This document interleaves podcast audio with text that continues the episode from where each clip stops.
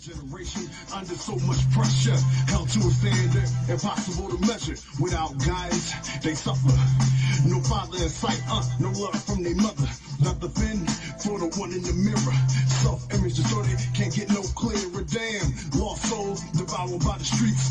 Ain't no fairy tales on yellow bricks. By their feet, only crack vials and shell casings. Looking for hope, but they still waiting. And I implore you to never give up. And like Pac said, uh, keep your head up. And when your back's up against the wall, keep your boots to the ground and stand tall. Hold on and be strong and go against all odds, uh, and keep your faith in God. Today we will be spotlighting YEA, which is the Youth Empowerment for Advancement Hangout. It was established in 2018 as a community-based nonprofit in Philadelphia that works with teens ages 13 to 19 who have witnessed or engaged in violence. YEA prioritizes working with teens after school and in the evenings, focusing on community engagement, conflict resolution, and workshops that are applicable to the lives of Philadelphia teens. Rooted in the heart of West Philadelphia, YEA aims to reduce community violence and street involvement among teens while also promoting empowerment and providing safe zones. Through peer-led conflict resolution and mediation services, psychoeducational workshops, and connections to community resources and creating a space where youth are safe and empowered to be themselves, YEA puts teens in the driver's seat of their lives and on the road to achieve their highest potential. If you would like to volunteer or donate, visit yeaphilly.org. Welcome to the Liberated Mind Show. Uh, today we have a special guest, Wale. Uh, he's our on-site personnel out there in Oakland, California, uh, giving us, you know, what's going on in the streets. All right, thanks, Kay. Um, today we'll be discussing the uprising taking place across the nation and around the world. We'll also discuss uh, what exactly stand on code means during these protests, and also, um, you know, touch on the tough conversations that parents in our community must have with their children. All right, so let's um jump right into the topic. Um, I want to ask both of y'all, what does this uprising mean to you personally? Let me get that first or what? Yeah, you can get that, Waller. All right. Um, to me, it's a rising consciousness for the people uh, that understand the situation they're in, and they get to the point where they're at the point in break, and they're at the breaking point. And that point has broken, and they're expressing themselves to bring attention to people, not just here uh, in this state or in this country, but others as well. I find that when I see videos from people in Ghana and people in London, they're protesting against the police, specifically saying, notice the key words, you killed our brother in America. The connection from Africans in Africa and connection to Africans in America, they call so-called African Americans or black people, etc. I think that connection is getting a lot stronger. So I actually appreciate the connection that's happening. So I think it's a in ways it could be beneficial. Definitely. Yeah, I, I totally agree with that. It, uh, I like the way you put that is a rising consciousness because it, it is a rising consciousness as people are becoming aware of their surroundings and what's occurring today. Um, I think um, I don't necessarily know if this is that tipping point, but it, it is progress as far as it goes further than just praying and sitting back and praying on it, allowing God to take care of it, how we usually do. I think the people of, you know, they're getting fed up. I don't think we're totally fed up. And when I say we, I say that as in Africans here in the diaspora and the motherland. We we we still have a ways to go, but it, at least this is this is a break from the norm. Where in a sense it's we're aware, we're feeling the pain because you can't watch that video and not feel pain. If if you're not feeling pain, I don't believe you're human. So yeah, it is definitely um, a wake up call. It, it is a rise in in consciousness, as Wally had put it. Yeah, I definitely uh, agree with both y'all. Um, I also believe that this will inspire a lot of people who've been with that uh, go along just to get along mentality. I think it will um, allow us to kind of, I guess, reprogram our minds to align better with what's best for us instead of going with what's the common theme and what people think will make them succeed or seem like they're succeeding in this country. So I think it's it's it's definitely a good thing. Well, the key point I look at is that I'm noticing that people are starting to, you know, repeat a, a phrase that says, "I'm I'm not my I'm, I'm not my ancestors," in referencing the civil rights movement. Not to say it was a bad thing, but people are starting to, you know, come to the realization that turn the other cheek and not expressing themselves fully and not deciding to do things for themselves as the Panthers were doing in 66, uh, 1966. Um, since they were doing those things, people are starting to recollect back to those type of philosophies, the do for self philosophy, namely the Honorable Marcus Garvey. So people are seeing that and they're reacting. I think the first reaction to seeing a knee on a brother's neck, I did an experiment at my house. And I wanted to see what type of pressure, you know, what type of pressure, how would that feel? It's hard to replicate a pillow and reference a human entity, but this is what I did to to to look at the the the effect of it. Mm-hmm. So I mm-hmm. fold the pillow in half, and I'm commenting on the reaction of it. I fold the pillow in half. I weigh 165 pounds. I don't weigh that much. So I leaned on the pillow like I'm, you know, kneeling on, kneeling on someone. I noticed that a lot of my weight was on my right knee. So once I relinquished that weight onto the pillow for about maybe two, three minutes, once I took my knee up, that print was in there for about 20 minutes afterwards. And I only weigh 165. So just wow. imagine that officer's weight on that person's neck. So that's very disturbing. So that's why I think that people are reacting the way they're reacting with anger first. Yeah. Plus, um, the way that he was when people think that he was just chilling with his hands in his pocket, no, it looks like he was pushing down on that leg to apply more pressure. Just he was just doing it to make it look like he was just having a good old time, but nah, he was being real devious about it. Absolutely. I believe that's exactly why um, they upped those murder charges to second degree because just the intent there. It went from third degree, which is essentially manslaughter. And that second degree is there was intent to murder that man. And like like Wally just pointed out with that experiment on the pillow, a pillow is made mainly of polyester and cotton. That um that artery on the side of our neck is softer than that. So it, that indentation took 20 minutes to come down. You're applying that pressure to a main artery in the body. That's cutting off any type of um, blood supply to the body, and that's what caused that man And now they another thing they, they sit up there and they talk about um, I think I saw a report talking about oh he died from fentanyl.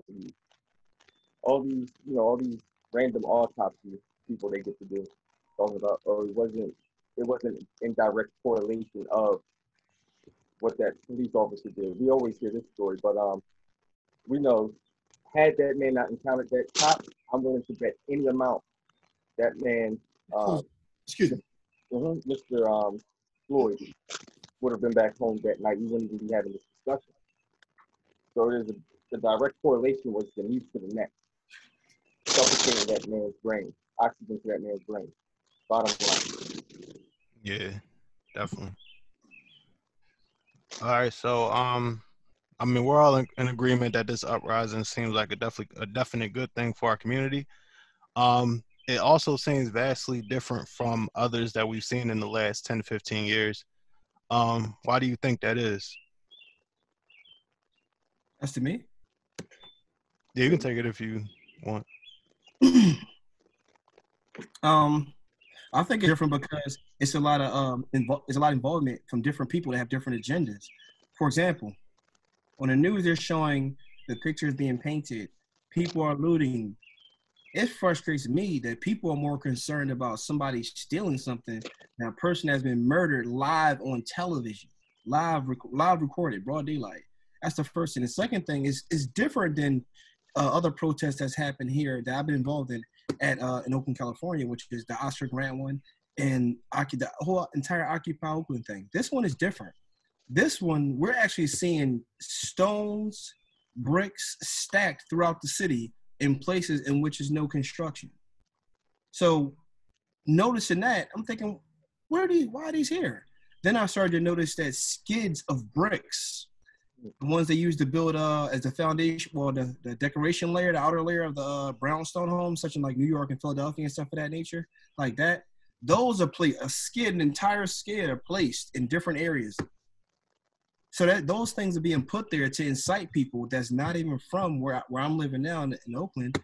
And they're putting them there and people are coming there just using to destroy things. And our community, the black communities that's here, are going to have to suffer from that. And they're the ones going to be blamed for it. So this is different. It's uh, way more agents involved in this. So it's uh, it's, it's sometimes something's going on. It's different. Yeah.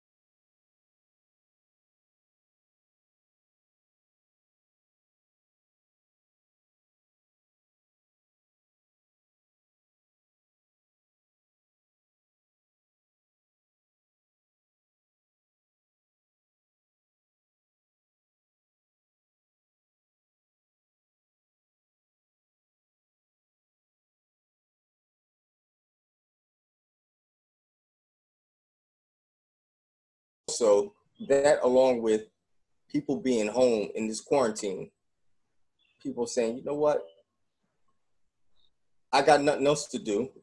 Before my excuse would be like, well, I got work. That's why I can't go out there and walk with these people and show our support, show my support.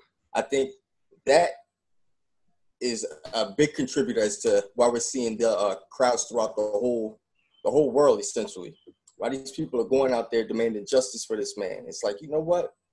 What's all this about? We can't even live. We already we're already unemployed, so now we can't even live the, the most basic thing without somebody hunting us down. So I think all of that leads up to this. That's how I feel about it. Yeah, I, yeah, I definitely agree. Um, and this one seems like it's um more than just a trend for the people that's really really involved in it, not just the agents and all that. But it seems like it's more than just I'm doing this because it's a trend. It's a lot of people that's passionate about this because, like you said, they've reached the limit and they don't want to keep seeing this anymore. Like, like you said, it was back to back. It was it was Ahmaud, then it was Breonna Taylor, and then it was uh, George Floyd. It was like those things is right back to back and it's like I think it was like a tipping point where it's like, all right, we can't just no longer like turn the other cheek and just like try to act like it's not affecting me. It is. It's always been affecting all of us, but I don't think that people can just ignore it. Mm-hmm. It's, it's beyond that now. Like you can't. That it's not enough social conditioning in the world for you to just keep ignoring something just because it's not at your doorstep. Yeah, that makes sense. Um, I think that that's a cowardly mentality that people have when they say, as long as it doesn't affect me directly, I don't care. When inadvertently it affects us all, some just a little more than others. So that being said, um, I think that when I look at the entire situation about what's happening with the protests and why I still can't wrap my mind around the fact that people actually aren't acknowledging the fact that someone was murdered in broad daylight with witnesses knowing that they're being recorded because they know there's, there's no consequences or repercussions for them. So that's why they do what they do. So that that's that's one of the disturbing parts about it. The other disturbing part about it is that it puts the community in such a high risk when they see police officers then there's no trust there. It's complete distrust. How can that be remedied other than uh, abolishing a system and rebuilding it? You know, so all they to me, you know, as people say, most of the time they believe half of the organization has just changed uniforms from white to blue. Yeah. Definitely. All right, so that um brings brings us to a very important thing, and I've been seeing a lot of people off code this this like these past couple weeks. How important is it for our people to stay on code, especially during these times? You said on code? On Yeah, code. like not not speaking out against like the protests and uprising publicly, like denouncing stuff publicly and letting like Oh, you know people people be like ah see I told you they're they're even saying it. Yeah, exactly. Exactly. Uh, you want to get that? Sure. Yeah, I, I think it's I think it's bull because it's like you don't throw your, your dirty laundry out there. And I say that in the sense of I see how how many Republicans don't share the same exact values as Donald Trump. No matter what he does, man, they stay on code. They'll deal with that behind closed doors, but they don't come out there and they don't condemn him publicly. So my thing is, we we tend to have that um that that forgiving gene to where we can forgive literally our enemies, but when it comes to us, we're we're extra harsh or we just we don't want to we want to keep those I'm gonna just say it straight up. A lot of people don't a lot of people say what they say it's because they're concerned about what their white friends um would feel or how their white friends would take what they're saying. Case in point, I've seen posts where um, people are like, "Yeah, um, all my white friends, uh, I know that's not you." It's literally directed towards Caucasians, to where they're they're more concerned about hurting the feelings of their Caucasian friends. If it don't apply, let it fly. That's always been my philosophy. So if you're talking about a racist and a bigot, if your friend feels you talking about them, that's what that's what they are. Bottom line. So for you to sit up there and point out uh, characteristic flaws in a dead man, which, like I like I said before, I've seen articles that say, "Oh, his background, you don't know, he was A, B, and C." But my point is that same background that you're applying to him, who's no longer here, why isn't it applied to the cop who had a lengthy background when it came to um, misconduct and brutality amongst people? If that's the case, he should die in the same way. So my thing is, you can't sit up there and say, "Hey, yeah, you know what? He wasn't a perfect guy. Don't don't make this about him because you guys need to find a better person to fight for." Or with all this, yeah, you guys are doing that, but what about the property? What about the property? I don't see people complaining about, you know what? Literally hear people say, yeah, that was bad that that man died, but there's always the but. But um, why are people destroying property? Why can't it be the flip side? You know what? Yeah, that's messed up that they're messing property up, but why do they keep killing?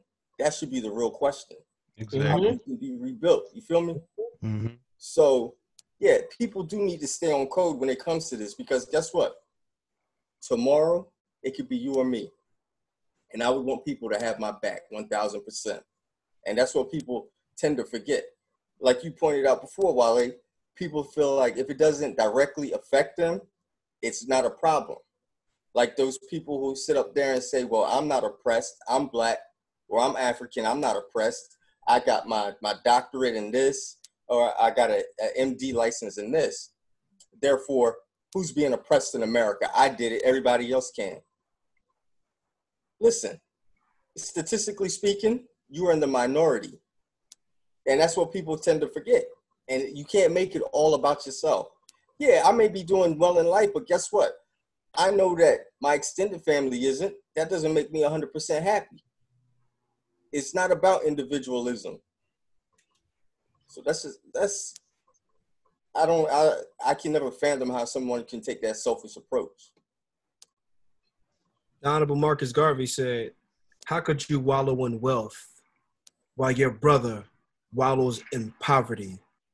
How could you live in such a fine condition and your sister suffers in all conditions, physically, mentally, and spiritually? That's what the Honorable Marcus Garvey said. Now, I, I live on the same philosophy. I agree with you 2 million percent. I couldn't be in a position and feel free without my people without my people with me or helping make ways for people. I said it before. It's two different types of people in this aspect that I think. There's one person who will love to become famous so they can tell the entire world what they've done for them, what they've done for people. I'm the type of gentleman that's different. And it's another guy, which is the other guy. And the other guy is the guy that's going to disagree with both things I'm saying. So the other guy, which is the first two, is the person that would like to become famous so they can tell the world what the people have done for them to put them in that position. The third person will totally tear down both of those and say that's just one experience, is not everybody. That type of cancer that they insert and that type of thinking, it, it divides people. It makes people not want to be uh, uh, get along with each other. Just like you said, as far as the um when you said that oh it's always the spin, it's always the butt. They will say this and then they will make sure the butt is bigger than what they said previously mm-hmm. to make it seem like oh it's not really not that important. Almost as if they're saying that he he deserved it. Mm-hmm. Almost. so it's just it's wild. Yeah, yeah, it's definitely crazy because um I've heard a lot of people in our community using the whole black on black crime thing. And I'm like, people keep falling for the okey doke. And it's like, crime is not a racial thing, it's by proximity. So mm-hmm. white on white crime exists too. Asian on Asian crime exists. It's just not pinpointed because there's no esoteric agenda pointed at those groups that make them seem like they're more violent, they commit more crimes, and everything like that. So we as a people, we can't fall for that and make them think that we're lesser than, we're we're more uh what's the the word they use now, thug, which is keyword for nigger. You know what I'm saying? Like you can't fall for that. You can't fall for what Which the media puts out there. Huh? Well, I, I, apologize. Which word was it? Because the this was kind of freezing up and breaking up. I couldn't really understand. I apologize. Oh, my fault. No, I said um they they like to use the word thug. Which oh, okay. Is, which okay. is key, key like a code word for nigga these days. Okay. Okay. So it's like our people seem like to just fall in line and they they say that mentality like oh white people's ice is colder so I'd rather buy their ice. you know what I'm saying? Like it, it's crazy. Right. Yeah. And, and going back to that um that what about black on black crime statement? Um, if, if, correct me if I'm wrong, but that whole World War II issue with um, Hitler and the so-called Jews over there that they were putting in all those concentration camps and murdering. Mm-hmm. Was was that not? Why don't they define that as white on white crime? That well, let me sh- the, the biggest, the biggest infliction of white on white crime, but it's never referred to as that. They always can separate. When they had their Vikings and barbarians fighting one another, they never referred to it. Even historically, they'll say the Holy Crusades. They never, they never, ever use the white on white crime. But when it comes to any time um, they want to deflect, because that's all it is, is deflector. And you have people foolish enough to go and repeat it because I've never heard of an Asian on Asian crime, Latino on Latino crime. So, like I said, when I hear that, I already know what I'm working with. And those are the type of people. Harriet Tubman said, "Okay, I got you." She take care of them. Get down to business. Yeah, I just, I just had to interject that. Now, I, I feel you hundred percent because that was a good example because it's a book that I read called The Sunflower. Is written by a SS man who was part of Hitler's regime, him and Eichmann. Mm-hmm. And he wrote his entire testimony about what was happening, who was who, and who was what. And I read it, and it's his direct testimony. Nothing changed. So the story is being told by him, and is very clear. He points out that how they were ki- literally killing each other Mhm. the entire time because they wanted to steal the wealth of the European Jews during that time in that area in Auschwitz. So they clearly say they actually organized to kill each other to try to steal it. But they never talk about that during that time as well. These were European Jews as well that were doing this as well. Hmm. So they don't talk about these things. The book is called The Sunflower. You read it. Wow. Yeah, As a matter of fact, I do one better than that. Hold on a second. man. promote. But yeah, it's a trip. It's a trip, and it's like when we, like you said, you, you fall off code. Once you fall off code, you fall for anything else because it's essentially you just repeat repeating talking points that that far right. We call them far right, but yeah, I'm just being politically correct. The far right uses it's their tactics. It's Mhm. always to um, it's a diversion from the topic at hand because guess what? Then people put emphasis on defending black on black crime to where you have to break down statistics. Everybody's got to become a statistician and an investigator to explain exactly how crime works. And like you said, it's all about proximity. Oh, I was gonna be Exactly. backward. This is the book Sunflower. The sunflower, Simon. Waste. Okay. This is the book right here. You see it? Yeah, Yep. yeah. All right, cool. That's the book I was telling you about. Super cool. But they don't tell, they don't even talk about that. I apologize for interrupting. Oh no, no, it's no, all you're good. fine. But since you promoted him, Yeah. I'm sorry. Promote your man. Reality. Oh yeah. Oh, Promote yeah. him as far as what he's doing with the cleanup efforts, please. Yeah, oh yeah, definitely, definitely, definitely. My man, Reality Challenge Wallace Battle from Philadelphia, Pennsylvania. You know, he's well known, community icon. You know, legendary basketball player throughout the city, hip hop artist. You know, motivator.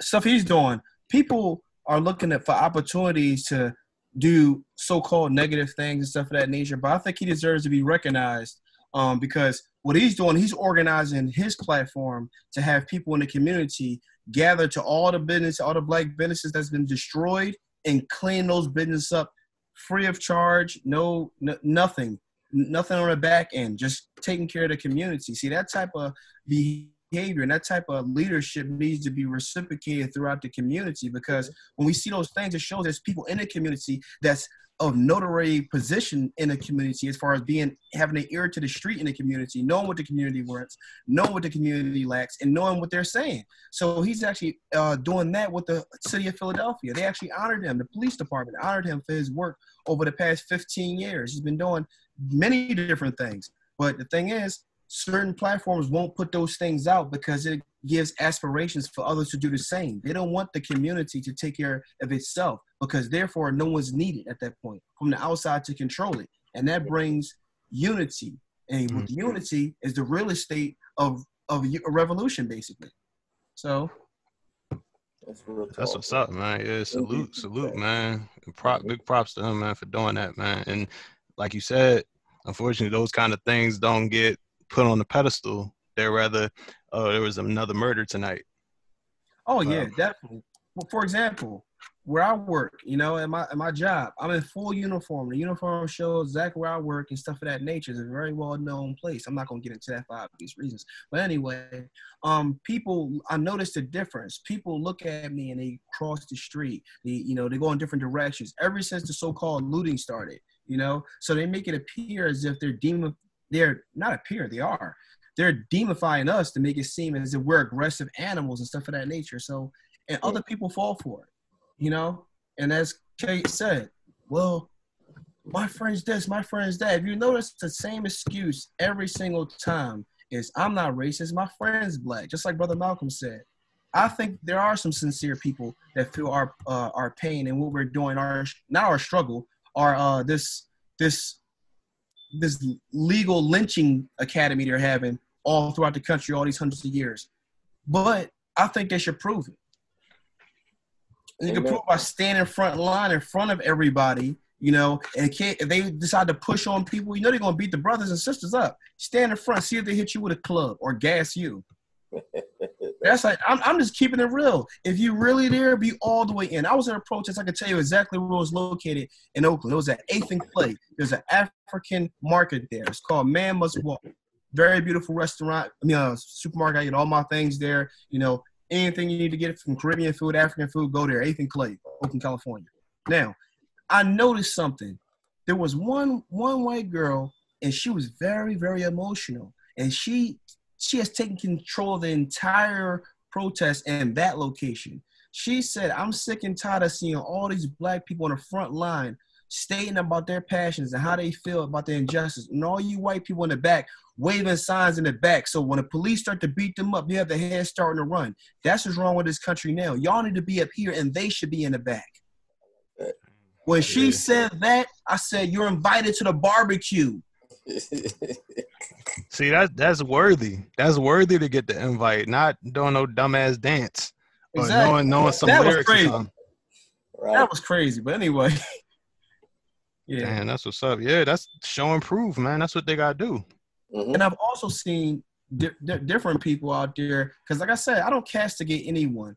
I look at people individually. When I see people do things not for sport, not to be recognized for it, I, I respect that. Just we were talking about reality childs. He's not going around telling everybody what he's. Oh, look at this and bragging. He's trying to get community together so we can do it together. Not I did this. You know, That- that's that's the beautiful thing about it. That's what it's about. That's what it's all about.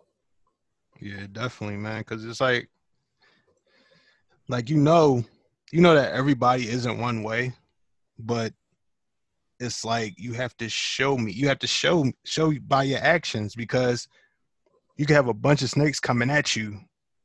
I can't tell which one is not poisonous.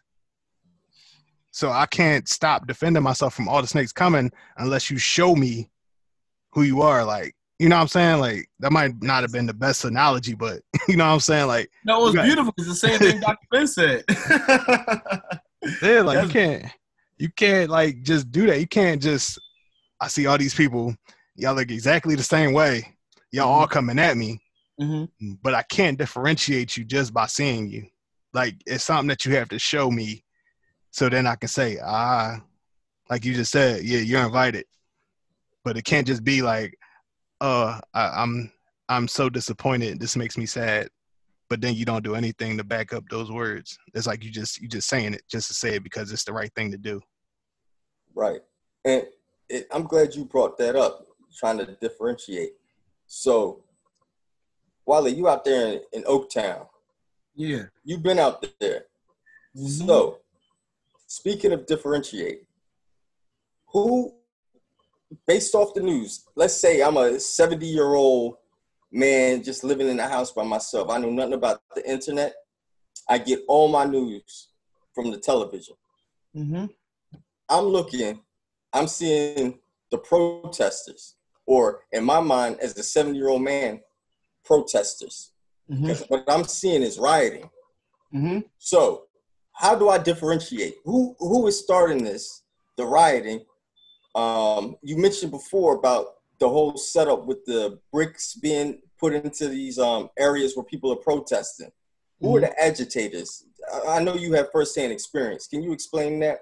Absolutely. The agitators are people that's not even from Oakland, California. I have an inside source in Oakland, in the Oakland Police Department, a person who was arrested 77 people or during that time.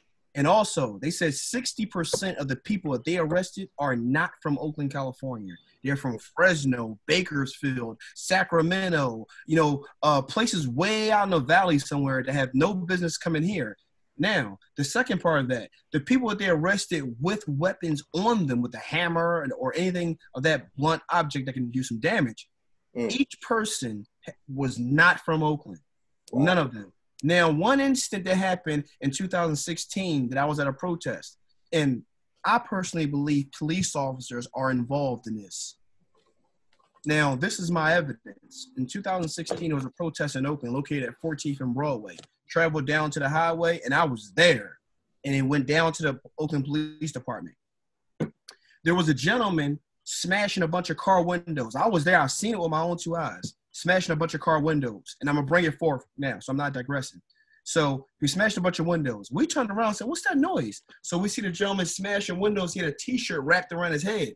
So Mm. we looked at him walking towards him, like, What are you doing?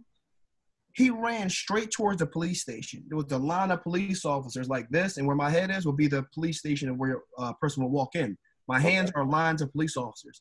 This guy was running towards them, away from us. And what did they do? They opened up like a garage door and then closed. They never turned around and looked to see what was or anything. That's telling me that there's people in law enforcement inciting these things. And not just that, a lot of these white businesses in Chicago and in Oakland, they're paying people to destroy their own businesses for insurance purposes, and they're also paying people to firebomb those things. How do I know this? Because in Chicago, two people was arrested. In Oakland, California, they had the owner himself filmed saying, "Get that, get that, get that, throw the fire in." So now this is the strategic economic warfare that's happening between our African communities. The average African community's overhead for a storefront is astronomically high in comparison to a European's overhead with their business. Now, being though we, we're supplying our own you know, uh, businesses and stuff of that nature. We supporting, excuse me, supporting our own businesses.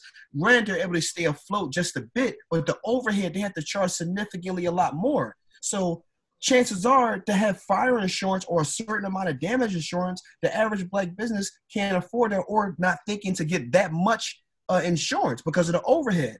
Now, the other side of the coin, the second of three sides, the head side of the coin I'm going to talk about now these white businesses that's hiring people to destroy their own businesses and inciting people to destroy their own business once they get that insurance check they get not only amount to fix the store that gives them extra money to open other businesses that that was forced the black businesses to close down. So now they're expanding the so-called empire by owning everything.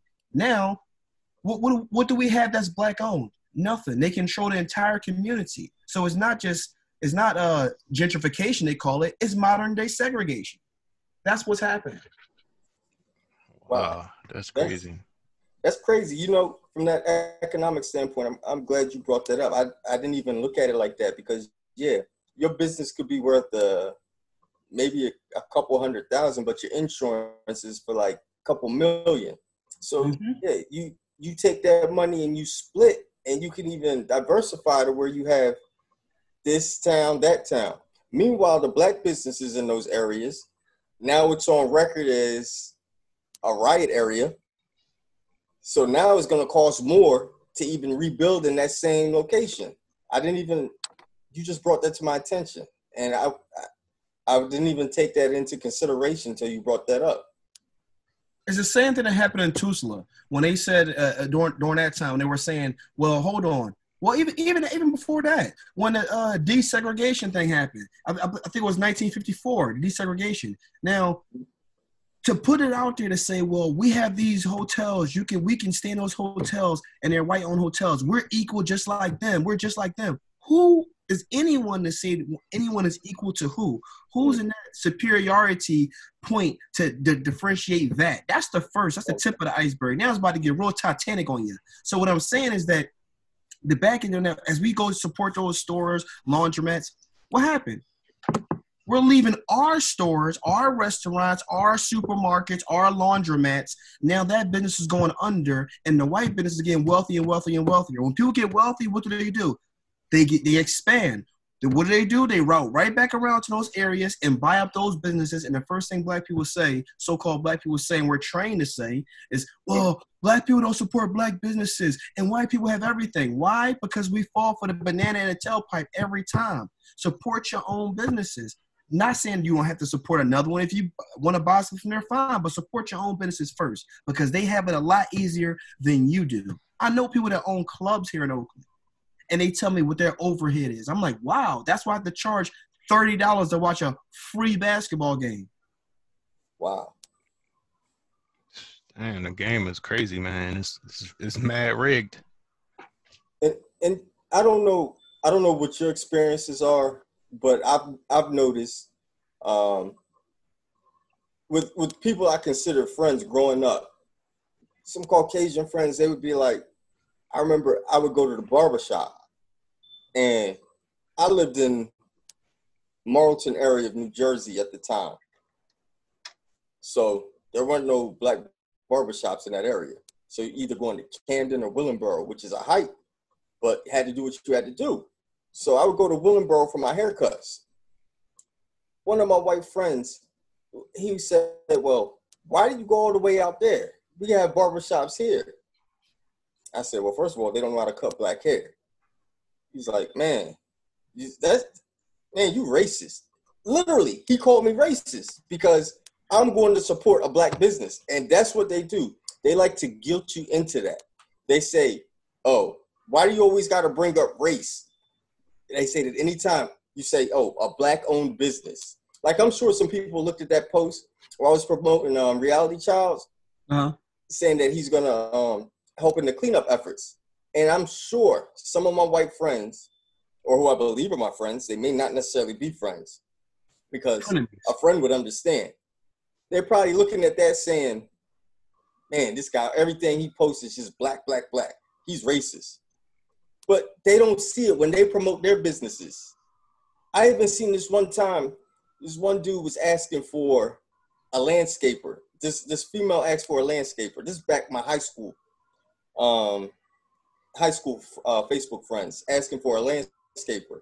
And then somebody promoted their buddy. And then they said, yeah, and they're not Mexicans. And I was like, they're not Mexicans. This is somebody who, and it's the same person that called me racist, mind you, Wow. about the barbershop. And this is that's the first thing he said. Oh yeah, this is a good company, and they're not they're not Mexicans. So I don't think they see they they too busy doing this where they don't see what's in the mirror. Exactly. the same thing. You do the same exact thing. And like you said, we we have to promote, promote, promote, promote to use our own businesses. Um, I just like I said, I just started banking with One United Bank. It's the largest African American owned bank in the U.S. Um, and like I said, I just gotta. We just need to make a conscious effort to start doing that. I know. I also go to the African markets anytime I need something. I try if I'm gonna eat fast food or whatever, I go to Jamaican takeout. So these efforts that I'm making, I'm, I'm doing the best I can. But at the same time, we have to hold those businesses accountable because if they're not spending their money within the community, it defeats Exactly. the purpose. That's a good point. That's Yeah. a hell of a point right there. right. Yeah, definitely. Yeah, because our, our dollar only stays in our community on average six hours. That's, pat- Like- that's pathetic. That's pitiful. Yeah, and it's um damn, I was gonna make a point about something you said. Oh yeah, about the racism thing when they point I'm like, I got a couple points with that. First of all, racism is American through and through. Like this is part of the fabric and everything. Secondly, it's almost like they get so excited when they have an opportunity to call someone black a racist And- true. and I'm like, you're you're so happy to do this, but in all actu- actuality, we can't be racist. We can be prejudiced, but we don't have we don't have the power, the systemic power in this country to oppress anybody. So we Say can be again, we can Say be we, we can definitely be prejudiced against people, but we can't be racist. It's like it's not possible. So I don't they they just get this I don't know and they they they get this excitement like ah I have my opportunity. You're a racist. And then they do that and then if you come back with some some facts they just keep using the same word. Well, well, you're you're still racist, and then they try to use some kind of dictionary definition that they find somewhere that says, "Ha, they're they're the same thing." Like, no, it's not. I don't know where you found that at. I don't know what kind of thing that you just typed up and shared the screenshot, but it's, it's definitely it's definitely not the same thing. Like, it it does it doesn't make any sense. I'm like, for you to think, for you to even call someone black or melanated uh, a racist, it shows how shallow and idiotic you are at the end of the day. Like that that's denying the whole history of America. Everything has been done. Like how can you even work that to come out of your mouth like you're racist knowing everything. It's too much information out here for you to not know what we've been through and for you to still say you're racist. Well, how about this? When I hear people say it to me, I look at first of all, learn what the word means. When there's a suffix on something, it means you're proficient at it. Just like when someone has, if I play the piano, I'm a pianist. You know what I'm saying? I'm a violinist, stuff Mhm. like that. That's the first thing right there. Second thing is this. Like you said, uh, to be to to be uh races, as they will put it, it has to be an infrastructure of power, economic power, you know, political power, social power, you know, because that means you have the power to bar someone from doing something. For example, I- I'm the hottest rapper in whatever city, and James, you the bigger rapper in another city, but I'm coming up on you, your fame. You know, I'm taking a lot of your fans, but you have that infrastructure power in the industry. You can shut the whole front door on my album being released because you have that power to do so, the infrastructure. The new guy that's coming up trying to get to your point, which will be us, we can never get to that point because we don't have the power to bar anybody from anything. hmm So, the host has spotlighted your video.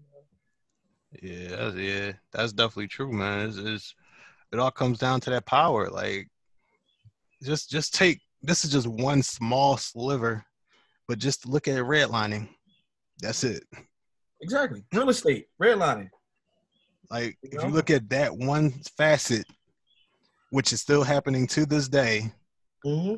that's the perfect system of racism. Mm-hmm. it holds us back. It, it pushes us into these certain areas, which is the reason that zip codes were created. So you Mhm. know who's where and to keep them there. So yeah, Central Park used to be a black neighborhood, a so-called black neighborhood. They destroyed it just to make a park out of it in New York. Did you know that? nah, I didn't even know that. That's crazy. That- That whole thing used to be an entire black neighborhood. They say, you know what? I'm not even gonna repeat what they would say, but they just said we're gonna destroy this and get them up out of here. Burn them out, destroyed it, leveled it, and made a park out of it. Pe- Where people lived, not a slum, so-called, or a place where people were raping or killing people or in, in, in so-called drugs, whatever that means, and all these things. They just destroyed it because we were living there and made a park out of it. They That's are crazy, man. The system is experts I always find at displacing people. Yeah, I was just gonna say, I always find it ironic. Now that you brought that up, you brought up Tulsa and then um, Rosewood and now Central Park. You hear these places, and why is it all right when they used violence to get what they wanted?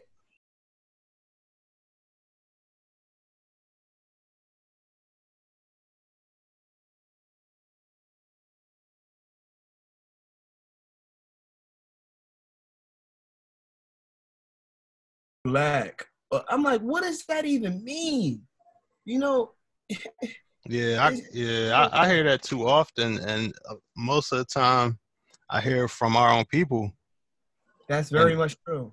and I'm like, I don't, I don't see how that's possible because you don't, you don't tell any other group they're they're too Asian or they're too white. You never say that, but when we just show pride in ourselves and want to support our people, then we're then we're like kind of shamed into like you know trying to shift our mindset and shift our passion and stuff like like I feel like we're we're like the only group that that happens to, and it's like a concerted, targeted effort to like make it like that, to keep us divided, to keep us having to come back to the well, and never, never even think to dig and build our own well. Exactly. One of the principal reasons they made sure they got rid of the, the Honorable Marcus Garvey because he was teaching it heavily. So Yeah, if, if we man that's the thing the unity factor is the one that we're missing because once we have that unity they find ways to divide us oh africans don't like black people they're the same people that's one 2 Mhm. when i was in africa i was treated the first thing every village i went to every city i went to every part of the country i was in when i was in kemet doing my research you know everyone said, "Oh, my long lost brother, welcome home," and they weren't trying to ask me for stuff. Not everybody. Hmm. More of them, the larger percentage was giving me hugs and wanting to carry my luggage and my bags and wanting to carry my water, not for profit, but the fact that I came home. yeah, So people don't know that th- these things. So the narrative, you ask them who said that. I ask them this: How many times have you heard a person that was born and raised in Africa call you a African American booty scratcher? I'll wait on that. Yeah. So who Exactly. put that, who put that in there? You know, so being on they put that in there and successfully kept us divided. These are the principal reasons why we should be getting together and learn our culture to understand that cultural gap that needs to be sewn back into place. Once we have that, we have a greater appreciation of ourselves. Once we have that, we could deliver stronger messages that will penetrate the toxic societies that we grow up in that's forced upon us. Once it's forced upon us, we look at things a little differently and say, you know what? I've seen this before, so I can get around that. Just like they teach us to go to school in these so-called places of indoctrination. They say, well, hmm, go to school so you can get a job. Go to college so you can get a job. Why not be an entrepreneur? But Exactly. but that keeps them apart, a part of the system. They want a big extension plug, everything plugged into each other. And when things start to erode and explode, then they say it's too many things together. Yeah. What does that do? Separation. So once we understand these things, the first process I think is the anger process, being upset. Why we, I didn't know these things, but being though I know these things now, and the little I know now, I'm past the upset stage. Now I'm I'm inspired to learn more, to find out more ways to help my people. Dr. Yosef ben-Jochannan, the honorable ancestor, he taught for 20 years at Malcolm King College for free, a course on Egyptology his expertise work that's been teaching the world for Wow. over 60 years.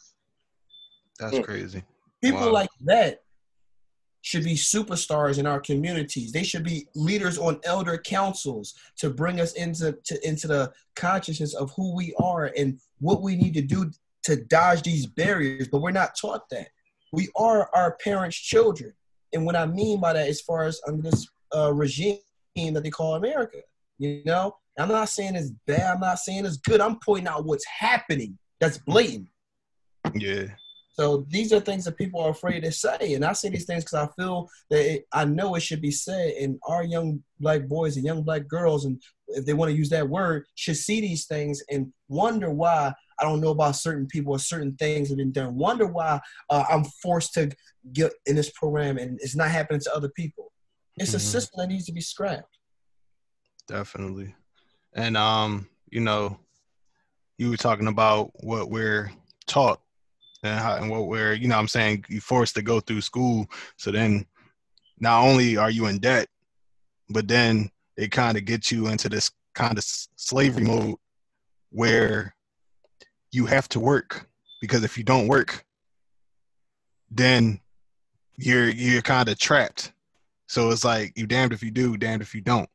They don't teach that independence that want to do for self and do for your community and go after that, you know, building something for the community. They want you to know, come work for us. We'll pay you pennies on a dollar. And then majority of your money gotta go back to what you went to school for anyway, because you gotta pay that loan off. And it's it's crazy. And even if even something small that a lot of people ignore, the map of the world they always make Africa like it's this small continent. Africa is way bigger than what they they put on that that little map. Mhm. Their thing is it's all about social conditioning. You it minimizes Africa. So when you look at it, you like, oh, it's it's just this country. Like it's nothing special about it. Like why would I want to go there? You see images on TV. They show they show like stuff that isn't desirable to anyone. They don't show the beautiful stuff. They show they show the stuff that they know gonna make our people in our community be like, oh, I don't want to go there. Like I don't I don't want to even have no connection to it. Like most people don't even admit to being having any African in them or being African. Period. So it's like right then and there we're disconnected spiritually like we don't have any kind of spiritual spiritual connection to where we came from and because everybody wants to be a goddamn american and what does that mean Well, how about this? Look at things because it's African, it's not good enough. You know what I'm saying? Look at the COVID. Uh, uh, I don't want to say serum, or uh, they developed in Madagascar. Since it's from Africa, the CDC said, "Well, it's not approved by the CDC," as if they run the whole damn world. Yeah, that's crazy. Like, see what I mean? yeah. Because it didn't come from Europe. And they said 80% success rate. You know that All was right. that was a Yeah. money thing.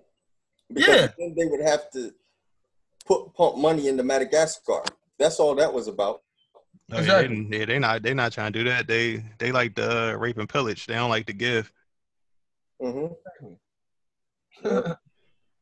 That's what they do. Like like you said, um, even in I, I mean you the, the thing that the Africans of the United States need to ask themselves is why do they want me to disassociate with Africa?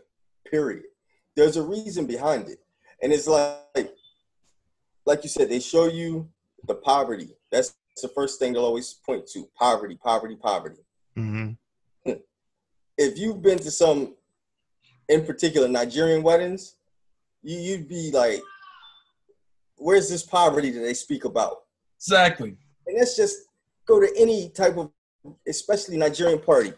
You'll be wondering, you go to parts of Lagos, Banana Island, Victoria Island, you'll be wondering, what, wait a minute, this place has got more money than Beverly Hills. Mm-hmm. And then if you look at parts of Europe, case in point, let's take like um, France. The focus is Paris. But do they show you the rest of France, like that eastern side? They never show you even Eastern Europe. There's a reason. Mm-hmm. They don't promote that. Look at the poverty that that's extreme poverty in Eastern Europe. Extreme. Yeah. But they never promote that. They just want to promote uh, Eiffel Tower. Uh, let's go to Rome, Italy. Um, let's go to London, England. Those are the places that they focus on. And when it Mhm. comes, when it comes to, they don't even give us respect as to break down our countries. They just say Africa. Period. That's why anytime somebody travels, they be like, "Oh, I'm going to France." I say, "Oh, how was your trip to Europe?" I won't acknowledge you because guess what? when they want to acknowledge me going to Nigeria, they say, "Oh, you going to Africa?" No, I said I'm going to Nigeria. There's a difference. yeah. There's a difference. So I give them the same. I speak their lingo, and so it once it starts frustrating them, maybe they'll understand and maybe they'll change their behavior. But That's that's not. I think sometimes you have people say you can't fight fire with fire, but that's indeed what firefighters do when they're fighting forest fires, wildfires. They have Mhm. to fight fire with fire because it works. And I feel that that's that's the mentality we need to start using. You can't say, "Oh, um, no disrespect to Michelle Obama. I think she's an incredible woman." But with that whole speech about when they go low, we go high, nah, we going limbo. That's how I'm gonna do. Yeah, exactly. It don't it don't work, man. It don't it don't work to like just you know, this peaceful stuff. People been I've been hearing all that stuff. Yeah, we this this isn't the way it should be peaceful. Like how do you know that it's not peaceful? You're not out there. You just you just watching the news and just going based on that. Just oh the few images they showing of supposed looters. hmm How do you how do you how, how do you know it's not peaceful right now? If you're not there, like Wale's been there in the trenches. Yeah. And, and- and I noticed that, like I said, only those agitators, the ones that had they, they showed up prepared.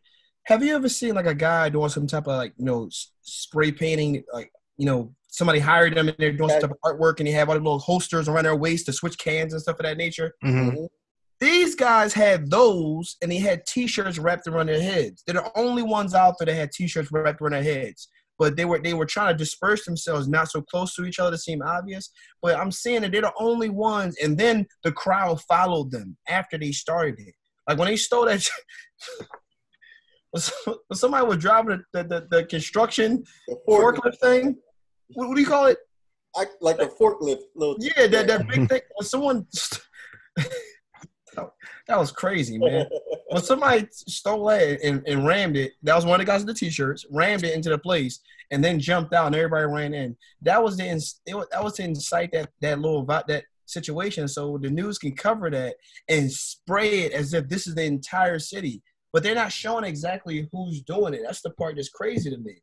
You know, they're not even putting that. What are these bricks doing in a place that I've lived for seven years and I've never tripped on a pebble?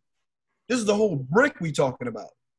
Yeah, I posted some on um Instagram the other day. Somebody walking down the street filming, and there was these metal containers at this bus stop.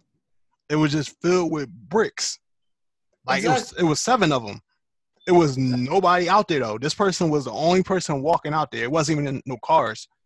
It Mm. was just these containers of bricks strategically placed. And I'm like, it did, it wasn't no construction. Like Wally said, no construction anywhere. Huh. It was just there. And I'm like, you see this stuff, and then you're still in denial about what's going on. You tell somebody, if you look at these videos, you can see who's actually inciting this stuff because when they when they smash these windows, conveniently you see them walk away. You don't, Exactly. you don't you don't see them run into the building with the people. You see them smash and then conveniently walk away. But what's been happening is that when these people have been smashing the windows, I'm sure Wally can attest to this, some people have been confronting them Mhm. and get and catching them on video and stuff like that and surrounding them. So the storm has been coming down on them, so they haven't been able to get away with it like they have in the past because people are more aware. one person paid for it royally. You know, I had nothing to do with it, obviously, but um, when they were, uh, someone that person was breaking a bunch of uh, windows to restaurants, and one person stopped and he turned around and said, "What's that noise?" And we all turned around and we seen the guy that's breaking it. When he saw that, when he noticed that we noticed him, uh, he said, "Oh no, no, I thought we were starting down here." He said, "We the other gentleman that was with us said we're not doing that. That's not why we're here." He said, "Well, you know, well, I thought what- that's that's what that's what y'all wanted me to do. Y'all wanted me to do. Who? That's. Nobody knows this guy, so they chased him down and they had a long a long conversation with him, a deep conversation with him. So, you know, and it's You know, there's reports. Another thing we need to be mindful of: um, these these neo-Nazi groups, these are white white nationalists, white supremacists. Mhm. They're they're infiltrating that. They're the ones infiltrating. It's not all Antifa at the same time. It's Mhm. these people coming in there doing this to incite the ongoing race war. So what they're doing is they're coming in there, they're doing this, and like you said, they're splitting. They ain't staying, they ain't hanging out. They said, all right, let's do this. We're gonna have these people, you know, the, the people that are desperate or whatever, they're gonna go do what they want to do. They're gonna go loot, whatever. Mhm. So they're going in there causing this drama. Then they're sitting back. Then they're the same ones going online, like, look at these N words. This is what Mhm. it's all about. It ain't about no protest because the main thing you hear people, what does this have to do with um, George, um, George Floyd? What does this have to do? That's the question that they bring up. And the thing is, that has nothing to do with it to a degree. But the overall thing, because the police system is part of white supremacy Mm-hmm. It does. It correlates in the sense that these people are coming in here strategically getting dropped off in vans starting this going back into their vans and disappearing. Because like you said they're coming out there with their face wrap yeah we're in a time where everybody's wearing a mask. But Mhm. most of these people doing that like you said they're disguising themselves. They're coming in and they out. They just amongst the crowds doing what they need to do and they out and what it's doing is it's shining a bad light on the whole protest because it's the fact that people are associating all these vandals with the protesters. And like I said, it's strategic. They're doing exactly what they what they intended to do, which is take the attention off of the good we're doing and then focusing it on the distractors. But guess who's the agitators? They coming in there, they doing it. So like you said, that one video in Minnesota, was it Minnesota with that police officer? His own um, ex-wife confirmed that that was him. She's like, "That's my gas mask." They found the text messages and everything. Oh yeah, the You- one that had the umbrella. Yep, he had the umbrella and the gas mask. That was a didn't see that police officer, Minnesota police officer. Uh, He went there and started tagging the um, what was it, like an AutoZone or something? Yeah, yeah. It's been confirmed he's a police officer. So, like we were saying, these are undercovers coming in there. We don't know if they're on or off duty. They could be, they could possibly be paid to do this. And like you said, it's also for insurance purposes. You know what? This business ain't doing too well. I want to get out of this neighborhood. All right, I got you. Don't worry. The police know it's me, so I'm not going to get arrested. And we'll just, it, it's all strategic. It's just a way to maintain the whole power structure in the United States. Bottom Perfect line. opportunity for insurance fraud. Mm-hmm. Yeah. And that's exactly the right word, fraud. It's insurance fraud because it's not Mhm. legitimate. Not legitimate. Mm. Yeah, definitely, man. Yeah, this is um, you know, it's been a great discussion, great great conversation. Um I just want to ask one more question. Um what do you want to see come out of this uprising? Like what's what do you see as the the ultimate result that can come from this? I would like to think that the best result, one of the best results, because I'm not going to say the best, one of the best results that I think that could come of this is a sign of unity. Us coming together, supporting our own businesses, getting things organized in our communities, cleaning up our communities ourselves, in which I work with a group called, a, a corporation called um, Urban Releaf. Just like a leaf on a tree, that relief, not relief the other way. No. So, and we cleaned up multiple different sections throughout Oakland, California, about 40 blocks in one direction, 40 blocks in another direction on both sides of the street. We plant trees throughout the city. You know, uh, we do we do uh, street cleanings, plant trees, mentorships, at-risk youth. We're basically teaching them the science of botany, basically, literally. So taking the kid, the children that that at risk or the one the underprivileged, and t- insert them in these programs to put them back in the community. From this, we see we have that unity. We could bring them all together, me in the community, and say what we what some people once destroyed, we can rebuild with our unity, and continue to start, you know, contr- taking our community back. That's what I think that can happen. The co- we'll start the conversation. Definitely. Yeah, yeah. You definitely need an end game with this, and um, programs such as what you just described. Also, I, yeah, black economics needs to come out of this as well. It's like we see all of this because that's what I asked myself. I said, all right, once all this is done, I give it about another week. Once the protesting is completed, completed in a sense of we're not seeing this whole martial law thing take place. Um, there needs to be an objective afterwards. But and like you said, the, the main goal is unity to where we're on the same page as all right. James mentioned in earlier episodes, neighborhood policing. I think that's a big factor that needs to come out of this. Mm-hmm. I think groups such as like, you know, the um, Fruit of Islam. You know Mhm. how they have in New York. What do they got? What do they call those people? Them angels? I, I Yeah, forget hell, uh, uh, um, uh, them red berets. Yeah, Man, I, I know exactly who you're talking about. They walked all the subways and the streets at nighttime on different. Sh- I know who you're talking Right. about. the uh, Guardian Angels, I think. Guardian Angels. That's the name. Guardian Angels. Yeah. right. So we we need something similar to that. And like I said, it can start with. I know we spoke on block captains, but if that block captain isn't well equipped to handle a um a duty such as that, then they need to give up that title because a block captain actually needs to police that block and there needs to be some type of um some type of communication amongst black captains to make sure that we're policing our own because trying to trust the police after all of this um, good luck with that not that we trust them to begin with but we're going to be dealing with a whole nother beast Mm-hmm. we we need to look out for our own.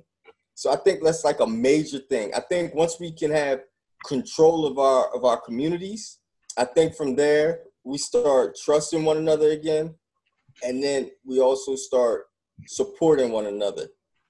So I think that's what needs to come out of this as well.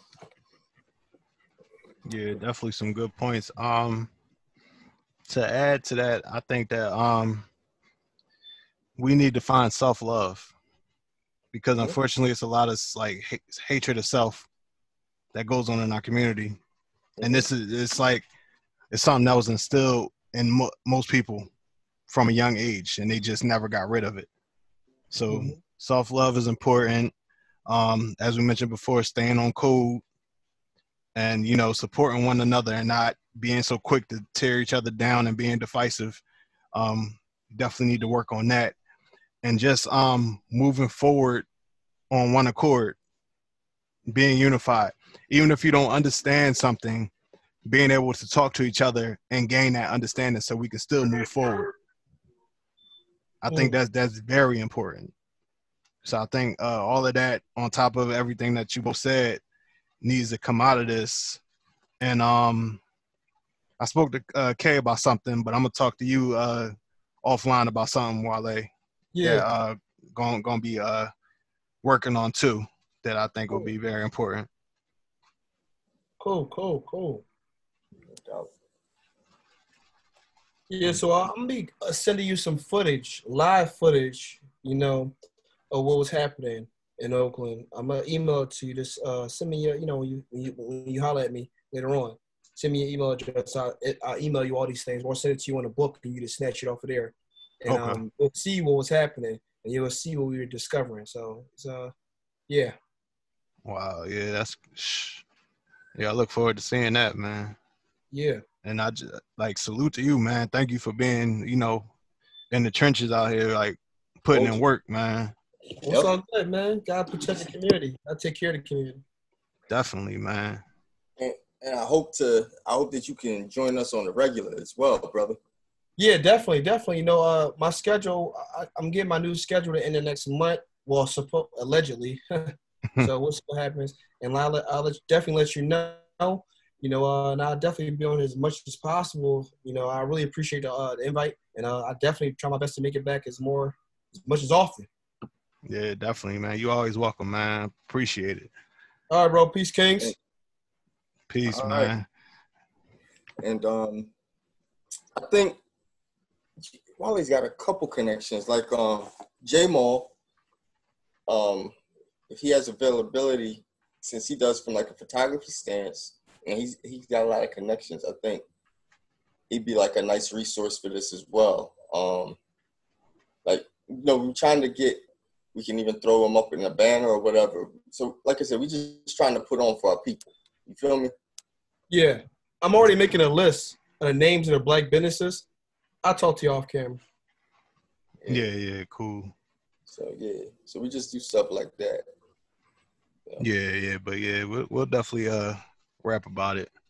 I'm gonna get J Mall TV on here too. J Mall TV, I'm definitely gonna have more here. I'm gonna organize it. You know, I'm gonna let, holler at y'all. Gonna so he's gonna be on here. He could tell everything he's seen because he has a lot more information on urban releaf program and all, a bunch of other things. Because he's from Oakland, comes from a you know a family is well known and stuff of that nature, spe- specifically on activism, you know, stuff like that. So I'll contact him and I'll definitely have more here, and that'd be great so people can see him that's really there doing all the stuff as far as gathering information as well. So that's gonna be good. Oh yeah, yeah, definitely. Appreciate that, man. All right, so we want to end with a powerful video for parents in our community who may need to help having that talk with their children. Uh, I hope this helps, and thank you for joining us once again on the Liberated Mind Show. Be safe and remember to stay on code. One accord, one love. One.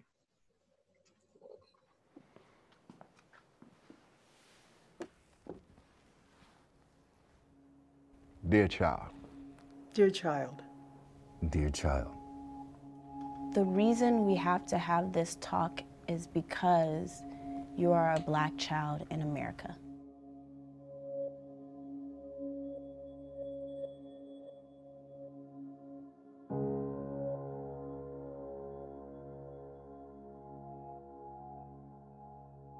I need you to know that, man, there's so many things going on in the world. I won't lie to you, you're going to see some things that are going to break you down. It's going to hurt. I know how hard it is for you to see yourself in the place of Tamir Rice. so I need you to always be prepared and always be on your guard. And, and it takes away from you being a little kid, I know. But I'm trying to protect you right now. If you are approached by police, Just stay calm. don't fight back. Don't give any rebuttals. You have to understand if you want to stay alive, you have to do what they say. because it could be the difference between me seeing you again and not seeing you again. Sad to say, sometimes it may not even work. I'm just gonna be honest. It may not work at all. Um, I'm sorry. I know it's tough. And I know it sounds really scary. But it's not your fault. We live in a society that is geared that we do not succeed. It is put together, it is constructed in such a way that we fail. And you have to be greater than all of that. Always stand with your head up and your shoulders back and be proud, and you are a warrior. Always know that you are intelligent, beautiful, bright, and you have a future. You have inherent worth in this society. And above all else, you're my son. Regardless of what happens, because I don't know what's going to happen today, tomorrow, whatever, just don't change. Don't change and be proud of who you are. I love you with all that I am. I will teach you how to walk in this life. You don't have anything to be afraid of. We'll get through this, and don't you ever, ever, ever blame yourself for what others do. I love you. I believe in you. And I believe that others, just like you, who hold on to their light, together, you all will change the world.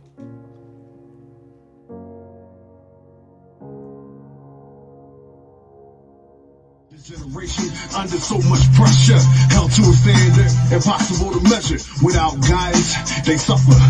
No father in sight, uh, no love from their mother. The fin for the one in the mirror. Self-image distorted, can't get no clearer. Damn, lost souls devoured by the streets. Ain't no fairy tale or yellow bricks by their feet. Only crack vials and shell casings. Looking for hope, but